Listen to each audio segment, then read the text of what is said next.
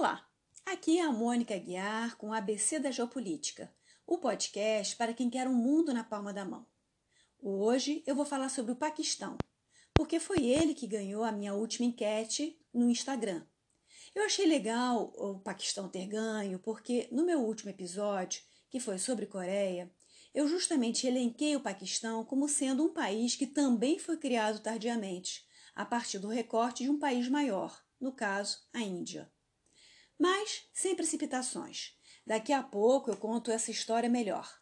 Para aqueles que é, me conhecem bem, já sabem que eu sigo sempre o mesmo roteiro. Para aqueles que estão me ouvindo pela primeira vez, eu começo sempre o meu episódio falando de geografia. Depois eu abordo a parte histórica para finalmente chegar aos problemas atuais. Quem preferir pode pular diretamente para a atualidade, mas vai perder essa contextualização que é tão importante para compreender de onde vêm essas questões. Então, uma análise geopolítica, ela sempre tem que tomar em conta as debilidades e as forças geográficas, e a história também, porque são elementos determinantes para compreender o tabuleiro geopolítico atual. Mas chega de papo e vamos direto para a nossa explicação. Lembrando que esse episódio foi gravado em abril de 2023. O Paquistão tem 796 mil quilômetros quadrados, o que corresponde a um pouco mais do que a Turquia, ou, para usar uma medida latino-americana, é um pouco maior do que o Chile. O Paquistão faz fronteira com seu arquirrival, a Índia, no que é justamente a sua maior fronteira, de 3.200 quilômetros. Outro vizinho é o Afeganistão, a oeste, a segunda maior fronteira, com uma extensão de 2.600 quilômetros. E também tem outros dois vizinhos menores, a China ao norte e mais para o sudoeste, o Irã. E mais para o sul tem a costa, banhada pelo Mar Arábico. O Paquistão é o quinto país mais povoado do mundo. Apesar de não ser tão grande assim, sua população é de 247 milhões de habitantes. A Turquia tem uns 87 milhões e o Chile 19 milhões. Só para vocês sentirem a diferença. Ao norte do país há uma cadeia de montanhas muito famosa, que é a Cordilheira do Himalaia, e que atravessa vários países da região. É nela que se encontram os picos mais altos do mundo. Então, Embora o Everest esteja entre o Nepal e o Tibete, ou seja, a China, o segundo pico mais alto do mundo, o K2, com mais de 8 mil metros de altura, está localizado justamente no Paquistão. Os Himalaias atuam no clima da região porque eles servem de barreira para segurar os ventos muito fortes e também contribuem para o nascimento de muitos rios, por conta do degelo das neves no verão. O Paquistão é atravessado por um rio que nasce no Tibete e que circula pelo país até desaguar no Mar Arábico. Esse rio, de quase 3.200 quilômetros de extensão, se chama Rio Indo e é justamente dele que deriva o nome da Índia. O Indo é alimentado por vários rios tributários, o que cria uma bacia hidrográfica no centro e no sul do país. E essa bacia foi o berço de uma das civilizações mais antigas do mundo. Por conta dessas mesmas características geográficas, o Paquistão sofre de algumas catástrofes naturais, como terremotos, relativamente frequentes, e inundações. O país, justamente por conta da sua formação histórica, é majoritariamente muçulmano, quase 97% do total. Esses muçulmanos são quase todos sunitas, mas tem também uns 10 a 15% de xiitas. Os restantes 3% da população se divide entre hindus e cristãos. Embora exista uma uniformidade religiosa, é claro, né, porque foi isso que levou à formação do país, não existe uniformidade étnica. A maior etnia no Paquistão é de Punjabis, uns 44% da população. Depois vem os pastuns, os 15%. Os pastuns são um povo que fica dividido entre o Afeganistão e o Paquistão, porque as fronteiras que foram criadas pelos britânicos no século XIX entre esses dois países eram, foram feitas, né, em geral, e essas especificamente também, com lápis e régua, sem tomar muito em conta as populações que habitavam as regiões colonizadas. Uma paquistanesa bem famosa dessa etnia pashtun e que vocês certamente conhecem é aquela menina que agora é uma moça, a Malala Yousafzai, aquela que levou uns tiros é, de um talibã porque ela queria ir para a escola e depois se tornou uma ativista importante dos direitos das mulheres a se educarem. Os restantes 40% da população paquistanesa se divide em outras etnias, como os Sindh, os Saraiki, os Mujahir, os Baluques e mais alguns outros povos. Fora isso, o Paquistão é um país extremamente jovem. A idade média é de 22 anos, o que pode ser positivo no sentido de uma abundância de mão de obra, mas, por outro lado, traz reflexos políticos, porque falta maturidade mesmo. Só para vocês terem uma ideia da diferença, a idade média do brasileiro é de 33 anos. Como o Paquistão se encontra na entrada do subcontinente indiano, na passagem entre a Eurásia e o subcontinente, ele tem uma história muito movimentada, com muitas invasões e influências.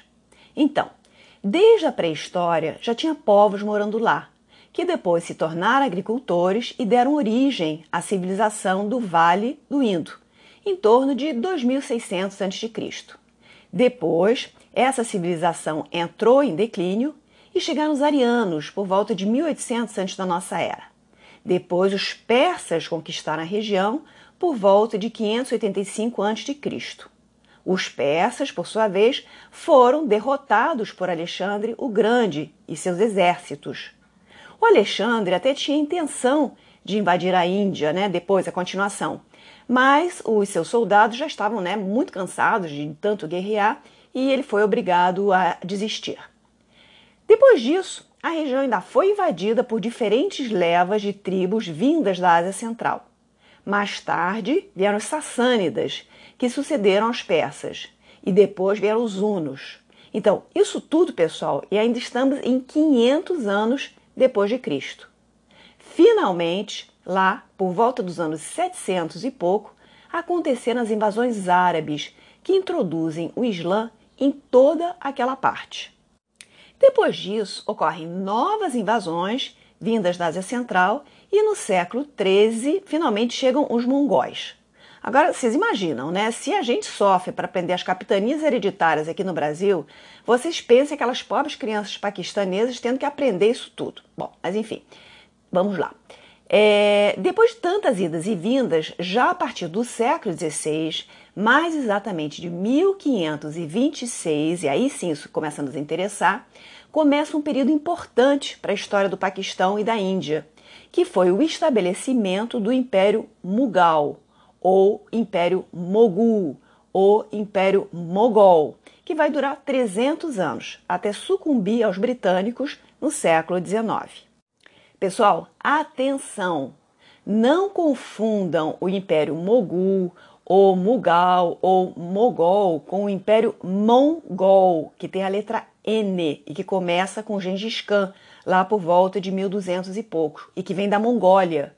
O Império Mogul até se inspira no nome mongol, mas a sua origem está no que é hoje o Uzbequistão, e seus dirigentes são muçulmanos, eles não são tengristas, né? O tengrismo é uma espécie de, de religião, de xamanismo né, dos mongóis. Então, para deixar bem clara a diferença entre ambos, eu vou sempre favorecer a expressão mogul e não mogol, que é para vocês não terem dúvida a respeito do que, que eu estou falando. O fundador da dinastia Mogul foi um líder muçulmano chamado Babur. Ele começou conquistando territórios dentro do que é hoje o Afeganistão, o Paquistão e a Índia, a partir dos anos 1500 e pouco. Quando ele morreu, os seus descendentes continuaram a sua expansão e passaram a dominar todo o subcontinente indiano, inclusive a parte que corresponde hoje a Bangladesh, além das fronteiras superiores. Portanto, esse império mogul, além de ser muito vasto, também era extremamente rico E isso atraiu o interesse dos europeus, que, enfim, sempre tiveram esse fascínio pelas riquezas que vinham das Índias. A partir dos anos 1500, os europeus começaram a chegar às Índias por via marítima, em vez de terrestre, o que facilitava bastante o transporte das mercadorias. Os primeiros a chegar foram, evidentemente, os portugueses, que detinham essa tecnologia naval. E eles foram instalando os seus entrepostos comerciais no que corresponde à costa, hoje em dia, do Paquistão e da Índia. Ou seja, no mesmo período em que os Mogul estavam conquistando o seu império. Mais tarde chegaram os ingleses, os holandeses e os franceses, Todos eles criaram as suas companhias comerciais das Índias Orientais, que era para explorar o comércio na região. Os ingleses fundaram a deles em 1600, sob o reinado de Elizabeth I. Já a Companhia Holandesa das Índias Orientais foi fundada logo depois, em 1602. E a versão francesa, né, já demorou um pouquinho mais, foi para reagir às outras duas, duas outras companhias, só foi criada em 1664 sob o reinado do rei Luís XIV, o Rei Sol. O que é importante a gente entender num primeiro momento é que os europeus, naquele momento inicial, não foram vistos como uma ameaça pela população ou pelas autoridades locais. O comércio que estava se estabelecendo era interessante para ambas as partes e aconteceu com o beneplácito dos governantes moguls. Na verdade, se existia algum tipo de conflito, era muito mais entre os próprios europeus, que disputavam aquele mercado, enfim, naquele fornecedor e queriam eliminar a concorrência mútua. Então, aos poucos, no meio dessa rixa, os europeus vão fortificando seus entrepostos comerciais e contratando soldados locais para sua defesa. E basicamente, quem vai ganhar essa competição e conseguir o controle das rotas comerciais vão ser os britânicos. Essa lenta ascensão britânica no subcontinente indiano coincide justamente com o declínio do Império Mogul. Até porque, como eles não podiam mais contar com eles, os britânicos se sentem vulneráveis e raciocinam que eles precisam tomar as rédeas da situação para que os seus negócios continuem em pé. Ou seja, eles mudam de uma postura apenas preocupada com o comercial para assumir uma postura de governar.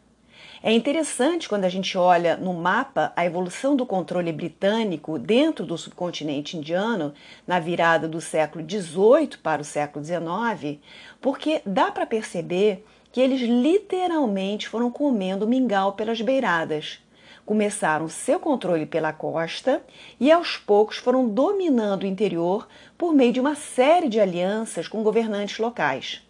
Só nas zonas mais distantes, da periferia, na altura do Paquistão, Afeganistão, Nepal, é que ainda existiam reinos independentes, não submetidos a essa relação de dependência, enfim, de domínio dos britânicos. A conquista da Índia ela lembra um pouco as estratégias de uma empresa para conquistar mercado. Começa testando a receptividade num determinado local, num determinado nicho, e depois a coisa vai avançando. A empresa adota uma postura mais agressiva, compra os rivais, até que passa a dominar um determinado segmento. Então foi mais ou menos o que aconteceu na Índia. Começou como um projeto comercial e com o tempo se tornou um projeto político imperialista. Alguns fatores ajudaram os britânicos nessa empreitada. O subcontinente indiano era uma colcha de retalhos étnica e cultural, o que dificultava a criação de uma frente unificada de resistência. Outro elemento de discórdia era a questão religiosa.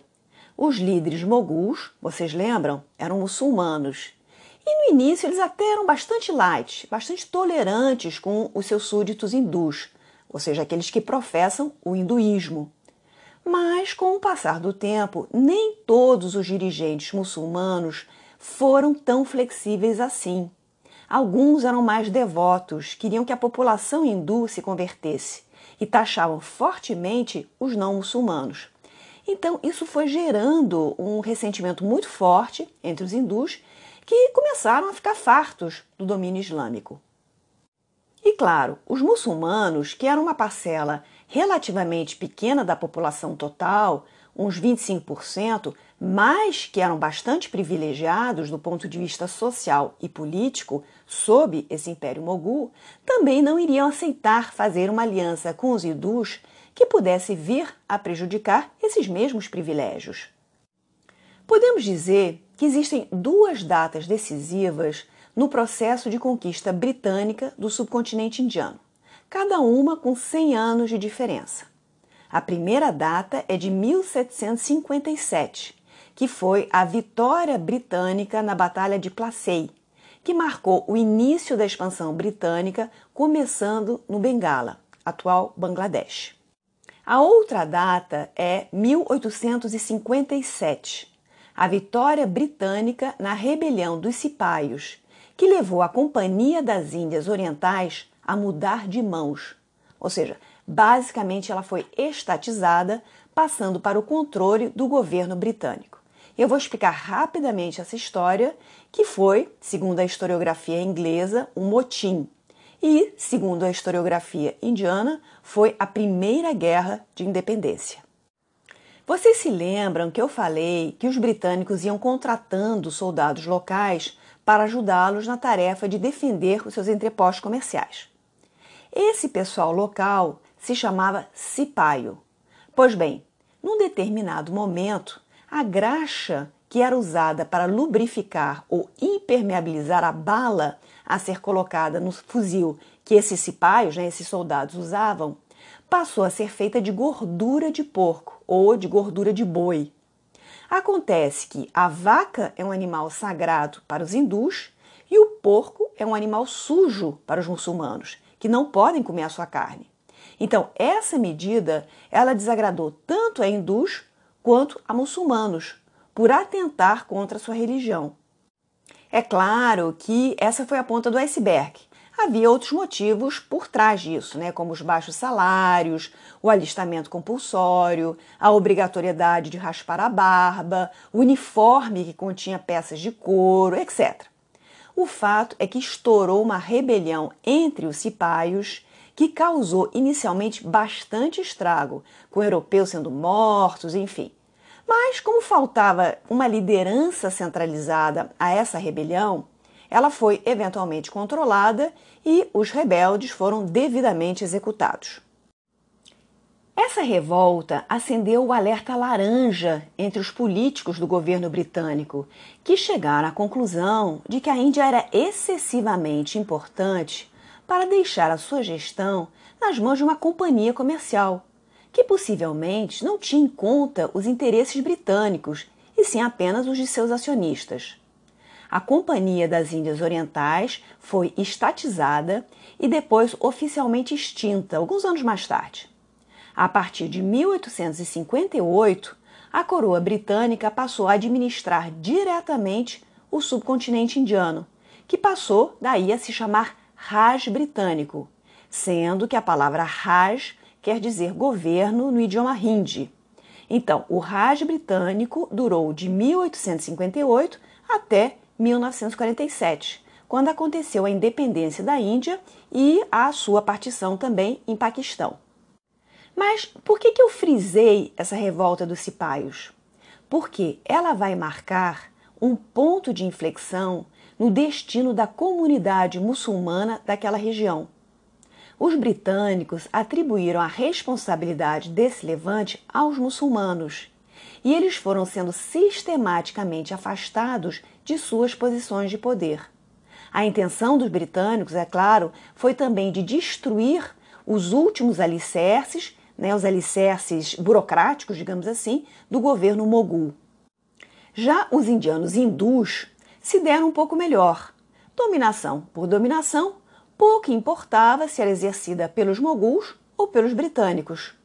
Os hindus então colaboravam melhor com os britânicos do que os muçulmanos. Eles aprendiam inglês e eles se beneficiaram dessa mudança de poder, ganhando postos, por exemplo, na administração local, da qual eles estavam anteriormente excluídos. Lembrando também que os britânicos sempre cultivaram essa política de dividir para reinar incentivar as diferenças locais para evitar que os povos dominados se unam contra eles.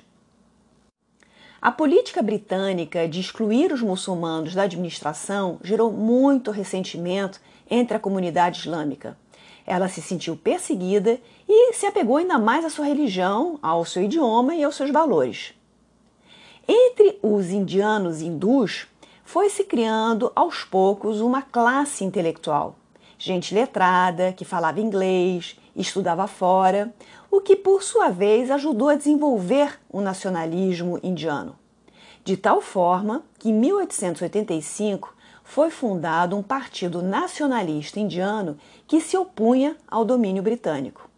Só que, dentro desse partido, começaram a surgir rachas entre os hindus e os poucos participantes muçulmanos. Esse conflito entre os dois levou à criação de um novo movimento, exclusivamente muçulmano, chamado Liga Muçulmana, e que foi fundado em 1906. Vocês devem estar se perguntando qual o motivo de separar forças por questões religiosas. Afinal, não estavam todos de acordo que queriam a saída dos britânicos? Mas a Liga Muçulmana, ela surgiu justamente da preocupação da minoria islâmica de ser oprimida pela maioria hindu quando os britânicos fossem embora do país. Inicialmente, a Liga Islâmica ela não pensava em ter seu próprio país. Ela queria apenas garantir a proteção dos direitos e das liberdades da população muçulmana dentro de uma futura Índia de maioria hindu. Na primeira metade do século XX, os britânicos foram implementando algumas reformas políticas, no sentido de dar mais participação aos indianos no governo de seu país. Até a Primeira Guerra Mundial, essas reformas eram sobretudo cosméticas. Mas depois da guerra e da participação dos soldados indianos ao lado do Reino Unido, as reformas se tornaram mais consistentes. Vejam bem, durante a Primeira Guerra Mundial, não chegou a haver um, um apoio incondicional ao Reino Unido. Muito pelo contrário. Sobretudo entre os muçulmanos na Índia, havia bastante ambivalência. Porque, lembrem, do outro lado da guerra, aliado dos alemães e dos austro-húngaros, estava o Império Otomano, um império islâmico. Então, tinha gente que, por ser muçulmana e ter raiva do Reino Unido, não via sentido em ajudá-los na guerra. Enquanto outros eram mais pragmáticos, dizendo assim: bom, vamos ajudar e depois eles vão ficar nos devendo esse favor. Em 1935, embora os britânicos ainda preservassem o controle do governo central, aconteceu uma nova reforma política, feita para conceder mais autonomia aos governos provincianos. Como os muçulmanos eram uma minoria entre a população total, eles não conseguiam eleger os seus representantes, e isso reduzia a sua representatividade política. Foi isso que levou Muhammad Jinnah, um dos líderes da Liga Muçulmana, a declarar que os muçulmanos não eram uma minoria, e sim uma nação à parte, e que precisava, portanto, de um território e um Estado próprio. E como chamar esse Estado? Um intelectual muçulmano havia proposto, alguns anos antes, o nome Paquistão, um acrônimo composto pelo nome das principais províncias de maioria islâmica: P de Punjab, A de Afegânia, que hoje corresponde à província da fronteira noroeste, K de Caxemira, S de Sindh e o tão final vem de Baluquistão. Então seria Pakstan. O i depois ele entrou para amaciar o som do nome. Só que nem todo mundo no Raj era favorável à separação da Índia em dois estados. O Gandhi, por exemplo, era totalmente contra. E até outras minorias, como os Sikh, por exemplo, que seguem outra religião, também preferiam que os muçulmanos permanecessem na Índia, porque seria uma forma de servir de contrapeso à maioria hindu, e eles próprios também não ficariam tão isolados, tão à deriva. Bom, o fato é que o projeto dos dois estados acabou vingando por pressão dos muçulmanos, é, e também porque o próprio Reino Unido achou que podia ser uma boa a existência do Paquistão. A Índia não seria um país tão grande e poderoso e eles contariam com a eterna gratidão dos paquistaneses, o que seria interessante no sentido de manter um aliado naquela região. Então, em 14 de agosto de 1947, o Paquistão se tornou independente e a Índia escolheu a data de 15 de agosto de 1947, para não ficarem ambas no mesmo dia. Um dos grandes problemas dessa separação, e que vocês conhecem bem, foi a intensa movimentação humana, gente atravessando o país de um lado para o outro para se juntar ao lado certo. Com, evidentemente, tudo que isso implicou de caos, de violência, enfim, gerou uma terrível crise de refugiados. Mas o que eu quero discutir aqui são outros problemas geopolíticos por trás da formação da Índia e do Paquistão. Em primeiro lugar, por conta da localização dos povos muçulmanos, o Paquistão começou como um país dividido em duas metades.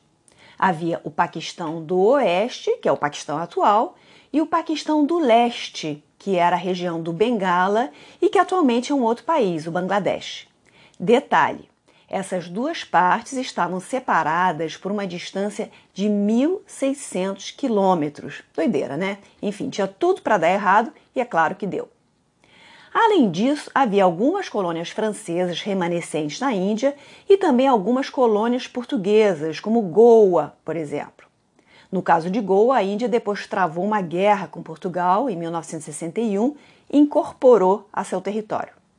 Fora isso, em 1947, na época da independência, havia 560 principados locais.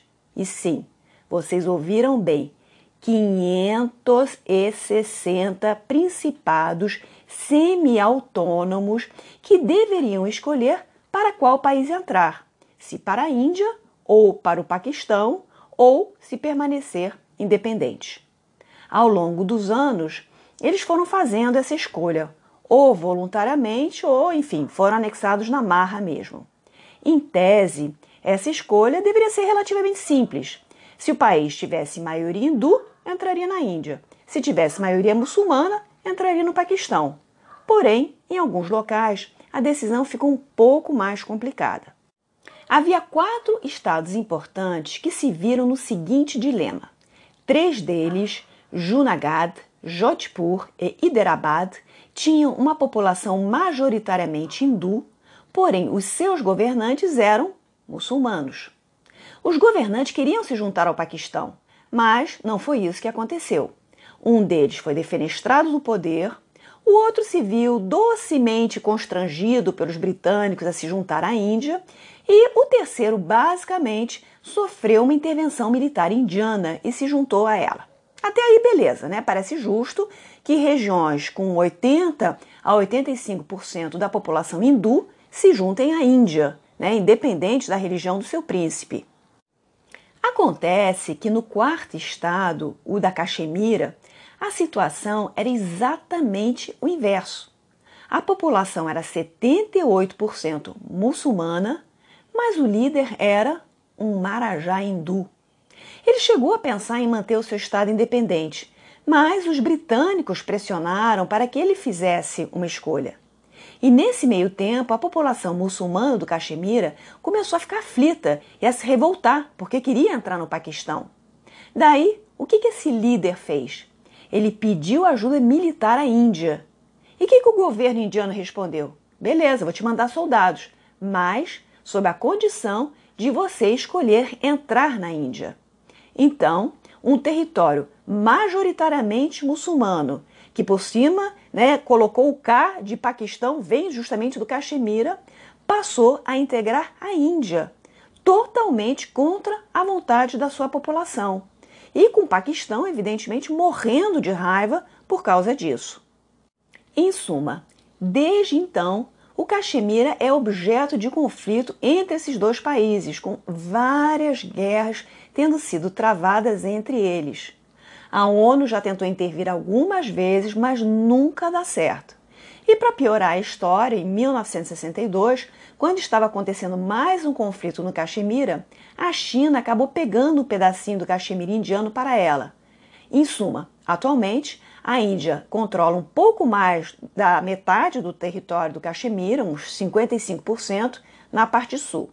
O Paquistão controla uns 30% na parte norte e a China uns 15% na partezinha que fica perto do Tibete, né, que para ela era interessante. O Caxemira tem importância estratégica porque é um nascedouro das águas que alimentam o rio Indo, além de ser uma passagem para a China. Mas depois eu vou voltar ainda a esse tema. Fora esse nascimento traumático, o Paquistão passou por uma série de outros desafios políticos. O pai fundador da nação, o Muhammad al-Jinnah, morreu de câncer no ano seguinte à criação do país deixando o país órfão, né? deixando o governo acéfalo e criando uma enorme crise sucessória. Além disso, existiu toda uma dificuldade concreta é, de encontrar quadros burocráticos minimamente competentes para administrar o país, visto que os muçulmanos não tinham experiência ou formação, porque durante o Raj britânico tinham sido afastados da gestão pública. Fora isso, o Paquistão carecia de indústrias, porque elas acabaram ficando todas do lado indiano. É uma região mais agrícola. Então, esse acúmulo de circunstâncias, essa sensação de vulnerabilidade frente à Índia, um país muito maior, muito mais povoado, muito mais bem armado, acabaram influenciando a política doméstica do Paquistão, destacando excessivamente o papel dos militares no governo. Ou seja, todo esse preâmbulo né, para explicar que, desde sua criação, o Paquistão viveu sob diferentes regimes militares com alguns breves períodos de democracia. Piadas à parte. Essa dificuldade do Paquistão de conseguir manter uma realidade mais democrática também tem a ver com outros fatores que eu vou explicar rapidamente aqui. Por um lado, a estrutura social no interior é ainda bastante tradicional e tem aquele componente tribal, autoritário, que, misturado com pouca educação, impede o avanço da democracia. Por outro lado, o próprio conservadorismo da religião faz com que qualquer progressista seja visto como um comunista em potencial, alguém que vai colocar em risco os valores religiosos e tradicionais da sociedade. O pessoal confunde secularismo com ateísmo e acaba dando aos militares esse papel de garantidores dos valores familiares tradicionais. E os militares, por sua vez, estão associados aos interesses de algumas das elites nacionais. É um tipo de dinâmica política que, enfim, mutatis mutandis, a gente também vê em outros países do terceiro mundo. Depois da morte do Jinnah, em 1948, o Paquistão viveu inúmeras crises políticas e muita instabilidade econômica, sem falar na guerra com a Índia. Daí, em 1958, aconteceu o primeiro golpe militar, que levou o general Ayub Khan ao poder até 1969. Como aquela época era de Guerra Fria, esse general pendeu para o lado americano, até porque a Índia, apesar de não alinhada, costumava ser mais próxima dos soviéticos. Foi sob essa primeira ditadura militar que ocorreu a mudança de capital de Karachi para Islamabad, que foi um movimento parecido ao que aconteceu no Brasil, deslocando uma capital portuária para uma mais no interior, construída só com essa finalidade. Eventualmente, esse Ayub Khan foi levado a renunciar em 1969 e ocorreram eleições para retornar à democracia. Essas eleições deixaram flagrante o mal-estar que existia entre as duas metades do Paquistão, a do oeste e a do leste, e entre os partidos que representavam essas duas metades.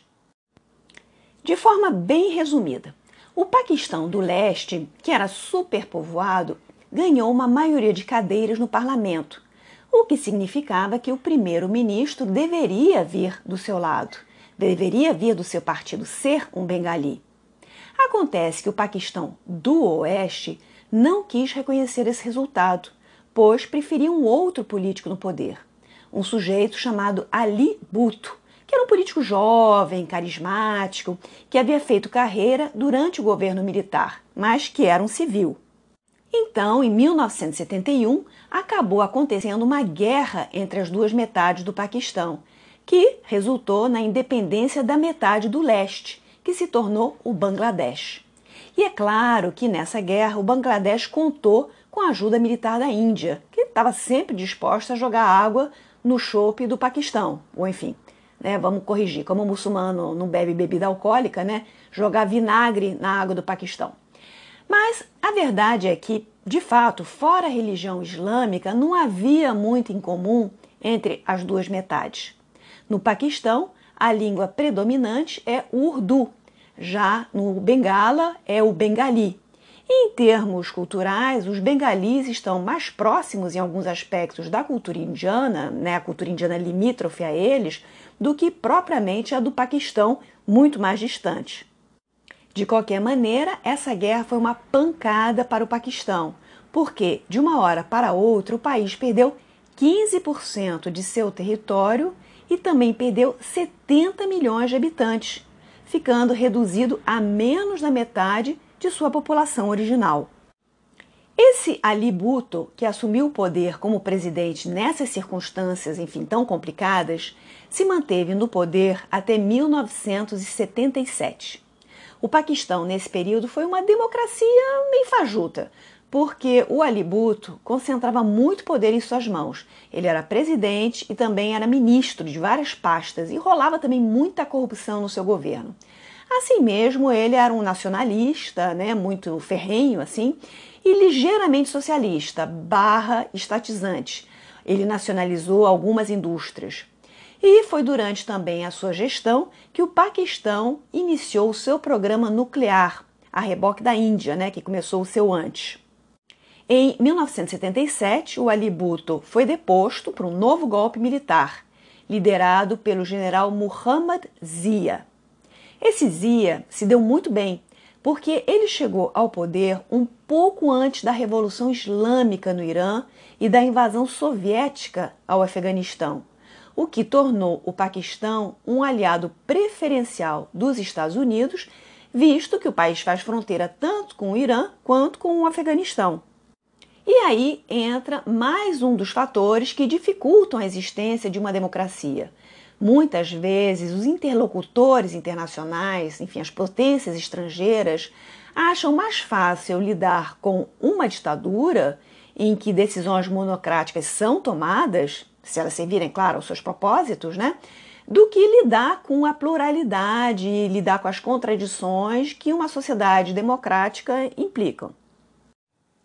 Eu já fiz um episódio inteiro sobre Afeganistão, mas eu vou revisitar aqui algumas questões para a gente entender melhor as relações entre Paquistão e Afeganistão. Em primeiro lugar, eu vou falar agora sobre a fronteira entre eles. No século XIX, toda essa região estava sendo disputada por dois impérios rivais, o Império Britânico e o Russo, sendo que o Império Persa já tinha sido, enfim, excluído dessa corrida. Lá pelas tantas, os britânicos desistiram de conquistar o Afeganistão e resolveram que era melhor transformá-lo em um estado tampão entre o Raj britânico e o Império Russo. Só para isso, né, eles precisavam definir as fronteiras que ficavam do lado deles, do lado do Raj britânico. Em 1893, eles convocaram um diplomata britânico que morava no Raj, chamado Sir Mortimer Durand, para negociar com o emir do Afeganistão e fazer o traçado das fronteiras. Então, essa fronteira, essa linha de Irã, como ela passou a ser conhecida, foi desenhada a lápis no mapa, passando pelo cume de montanhas e sem considerar as etnias que moravam lá. Resultado: a etnia Pashtun ficou dividida ao meio, uma parte vivendo no Raj britânico e a outra parte vivendo no Afeganistão. Depois da independência, os pastuns do Raj se tornaram paquistaneses. Mas vai explicar para esse pessoal que eles são paquistaneses ou afegãos, que eles têm nacionalidades diferentes. Numa sociedade tribal, o que importa é a tribo a qual você pertence, não a sua nacionalidade. Então, as pessoas da etnia Pashtun têm família dos dois lados da fronteira e circulam entre as duas fronteiras. Quando aconteceu a invasão soviética em 1979, uma parte desse pessoal que vivia do lado afegão simplesmente foi morar com os parentes do lado paquistanês. E essa porosidade na fronteira fez com que o Paquistão conseguisse fornecer armas que vinham do exterior, inteligência, enfim, etc., aos mujahidin, que eram os combatentes islâmicos que lutavam contra os exércitos soviéticos numa guerra de guerrilha. O Paquistão ajudou esse pessoal, apoiado pela comunidade internacional, diga-se de passagem, porque tinha o receio legítimo de que a União Soviética, se instalando no Afeganistão, pudesse escolher o Paquistão como próximo alvo. Talvez não diretamente no sentido de uma ocupação, mas, né, como a, a, também a União Soviética era mais ou menos próxima da Índia e tal, fosse financiar movimentos separatistas dentro do país e implodir essa unidade nacional que sempre foi bastante precária. Quando a União Soviética finalmente abandonou o Afeganistão em 1989, o país virou uma bagunça. Passou a haver uma disputa pelo poder, uma verdadeira guerra civil, o que sempre é chato para os vizinhos, claro.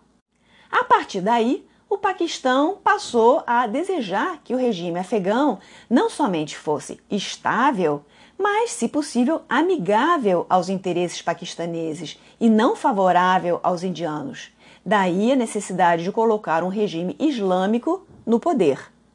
Afinal de contas, as relações entre Paquistão e Afeganistão não eram necessariamente das mais amistosas, né, visto que o Afeganistão quando o Paquistão se independizou, relutou em aceitar a linha de Irã e só a reconheceu oficialmente em 1976, bastante a contragosto. E o Afeganistão sempre entreteve boas relações com a Índia. Como nesse período o Talibã estava sendo criado, os militares paquistaneses apostaram as suas fichas nesta opção. Embora fosse longe do ideal, Talvez com os talibã no poder, o Afeganistão se tornasse um quintal, um estado satélite do Paquistão, que seria bem conveniente para eles. E essa também era uma forma de agradar domesticamente os pastuns, porque muitos talibãs pertenciam a essa etnia. Em 1988, o regime do general Zia chegou ao fim, quando o avião em que ele viajava foi sabotado e caiu. Aliás, pessoal, né, tem que dizer para vocês que a profissão de presidente ou de primeiro-ministro no Paquistão é das mais letais no mundo.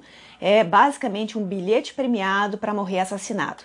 Depois vocês podem pesquisar o tema. Com a morte do Zia, o Paquistão voltou a ser uma democracia pelos próximos 10 anos, até 1999.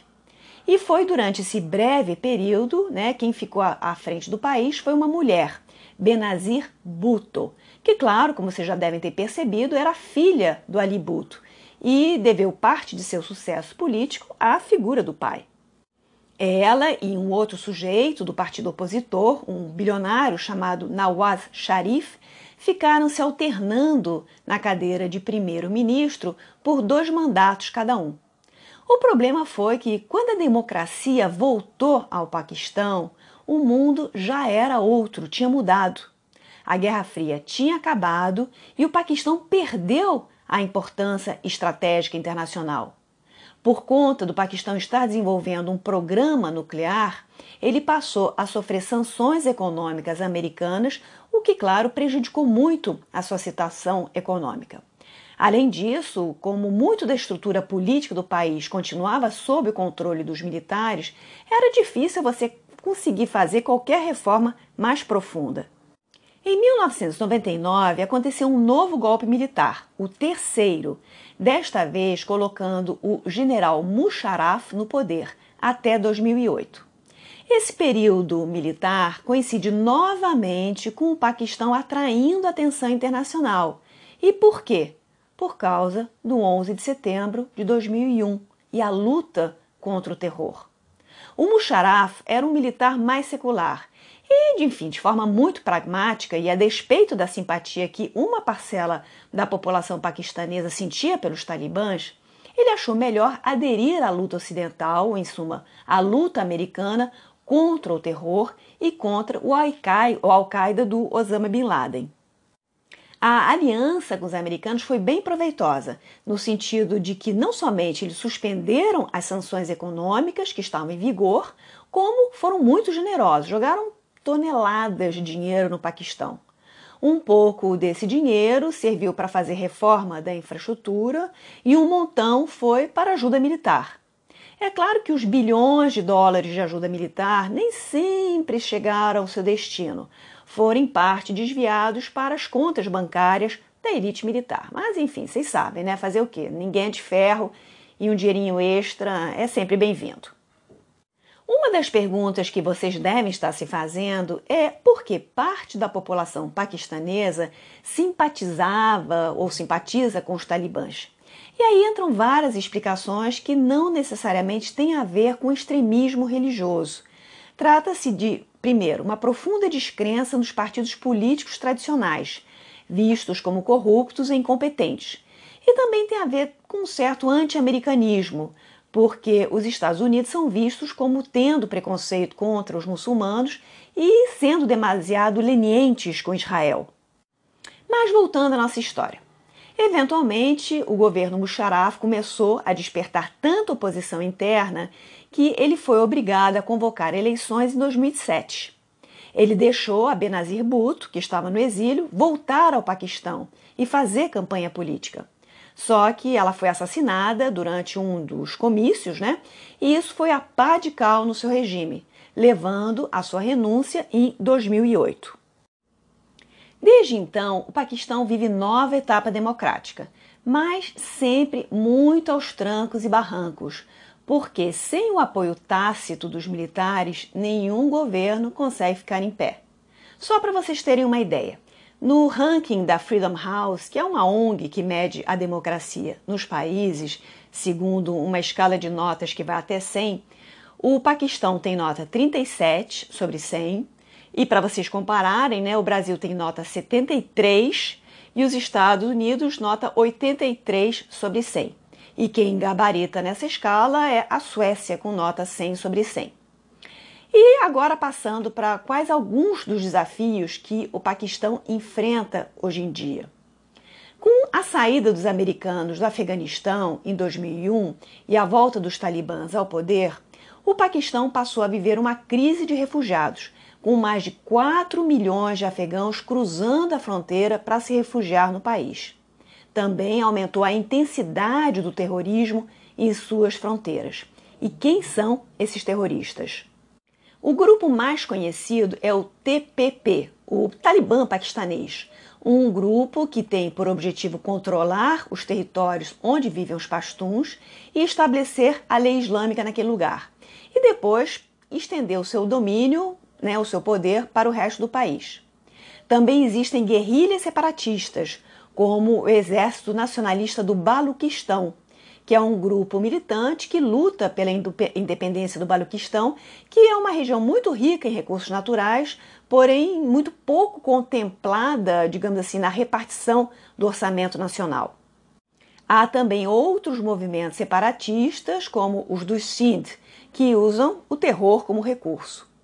O governo paquistanês costuma acusar com certa razão, diga-se de passagem, tanto o Afeganistão quanto a Índia de estarem financiando esses movimentos terroristas.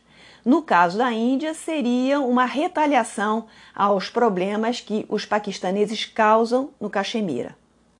Em termos de terrorismo, os números paquistaneses são assustadores.